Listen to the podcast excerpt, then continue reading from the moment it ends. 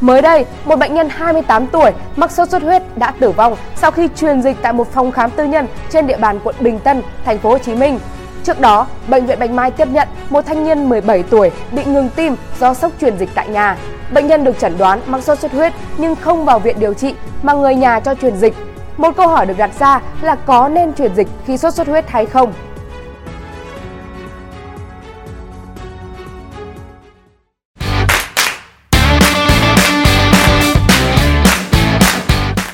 Thưa quý vị, bệnh sốt xuất huyết do virus dengue gây nên, bệnh xảy ra quanh năm và thường gia tăng vào mùa mưa với trung gian truyền bệnh chủ yếu là mũi Aedes aegypti. Sốt xuất huyết dengue gặp ở trẻ em và người lớn. Thời gian gần đây, số các mắc sốt xuất huyết gia tăng nhanh. Theo Bộ Y tế, trong 6 tháng đầu năm 2022, cả nước ghi nhận 89.120 trường hợp mắc, 34 trường hợp tử vong. So với cùng kỳ năm 2021, số ca mắc tăng 148%, tử vong tăng 25 trường hợp. Bộ Y tế dự báo số ca mắc sốt xuất huyết thời gian tới sẽ tiếp tục gia tăng, cùng với đó số ca nhập viện, số ca nặng cũng tăng lên. Điều đáng nói là nhiều người có thói quen cứ ốm, sốt là truyền dịch mà không theo chỉ định của bác sĩ. Trong khi đó, việc tự ý truyền dịch để hạ sốt vô cùng nguy hiểm. Theo bác sĩ, trong 3 ngày đầu tiên, bệnh nhân thường có biểu hiện sốt cao, vã mồ hôi, thở nhanh, đau mỉnh mẩy, chán ăn, thậm chí có người còn nôn, sợ không dám ăn. Lúc này nhiều người thường nghĩ đến chuyển dịch, nhưng điều này là không nên. Bệnh nhân đang bị sốt cao, phản ứng của cơ thể rất mạnh, nên nếu chuyển dịch sẽ rất dễ bị sốc. Khi bù nước bằng oresol cần đặc biệt lưu ý.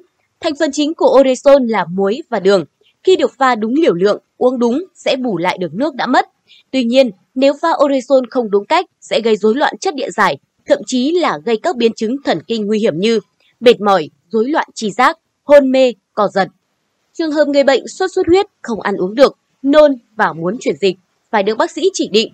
Người bệnh không tự ý chuyển dịch, việc chuyển dịch không đúng làm cơ thể bị dư dịch, khiến cho bệnh tiến triển xấu hơn. Tuyệt đối không chuyển dùng dịch đạm hay có pha vitamin vì rất hay bị sốc. Trong quá trình truyền, người chăm sóc phải theo dõi sát sao. Khi thấy người bệnh rét run, nhiệt độ tăng thì phải dừng chuyển dịch ngay. Nếu không bị sốc sẽ rất nguy hiểm, thậm chí là dẫn đến tử vong. Sau thời kỳ phát bệnh sốt xuất huyết, sau chừng 3 ngày, bệnh nhân sẽ giảm sốt, nhưng đây lại là thời điểm nguy hiểm nhất, đó là giai đoạn xuất huyết. Giai đoạn này có thể dẫn đến những biến chứng nặng. Trong thời kỳ nguy hiểm của bệnh, người bệnh cần làm xét nghiệm máu để đánh giá mức độ giảm của tiểu cầu và bạch cầu. Từ đó, bác sĩ sẽ cân nhắc truyền tiểu cầu, huyết tương nếu cần. Nếu bệnh nhân bị sốc, suy tạng nặng, cần phải chuyển bệnh nhân đến các bệnh viện tuyến trên để xử lý và điều trị kịp thời. Nếu được điều trị đúng phác đồ, bệnh nhân sẽ khỏi bệnh và không gặp biến chứng, thể trạng bệnh nhân sẽ ổn định và cơ thể phục hồi dần. Bác sĩ Nguyễn Thành Úc, nguyên phó khoa nhi, Bệnh viện Đa khoa tỉnh Tiền Giang, người có 40 năm kinh nghiệm điều trị sốt xuất huyết cho biết, nếu người bệnh sốt xuất huyết có một trong năm dấu hiệu chuyển nặng dưới đây, cần phải nhập viện để điều trị kịp thời. Thứ nhất là dấu hiệu thần kinh, người lừ đừ, bứt rứt. Thứ hai là nôn ói nhiều, nửa tiếng nôn hai lần trở lên. Thứ ba là đau bụng nhiều, đau theo cơn phía hạ sườn phải. Thứ tư là người bệnh bị sốt xuất huyết, bị chảy máu cam, máu răng. Thứ năm là cơ thể mát. Các dấu hiệu chuyển nặng bắt đầu xuất hiện từ ngày thứ ba đến ngày thứ bảy. Bệnh nhân sẽ không sốt mà bước vào giai đoạn sốc, sốt xuất huyết, rối loạn nội tạng. Thời gian tử vong trong vòng 6 tiếng khi bước vào giai đoạn sốc nếu không được cấp cứu kịp thời. Ngay cả khi đã xuất viện, bệnh nhân cũng phải mất từ 7 đến 10 ngày để phục hồi.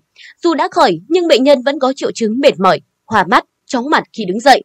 Vì thế nhiều người muốn chuyển dịch để mau chóng khỏe.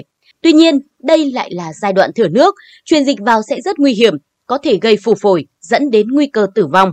Vậy những biện pháp phòng chống bệnh sốt xuất huyết là gì?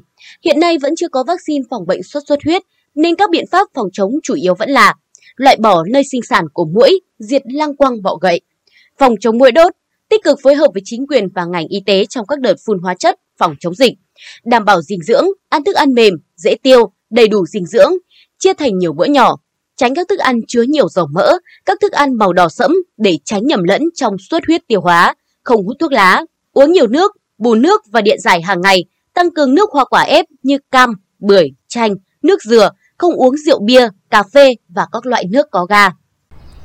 Theo bác sĩ Nguyễn Thành Úc, trong mùa dịch, tất cả các trường hợp sốt nên nghĩ đến sốt xuất huyết khi loại trừ được sốt do sốt xuất huyết mới tính đến các bệnh khác như Covid-19, cúm. Còn bây giờ, bản tin của chúng tôi xin được phép khép lại tại đây. Cảm ơn quý vị và các bạn đã quan tâm theo dõi. Xin kính chào và hẹn gặp lại.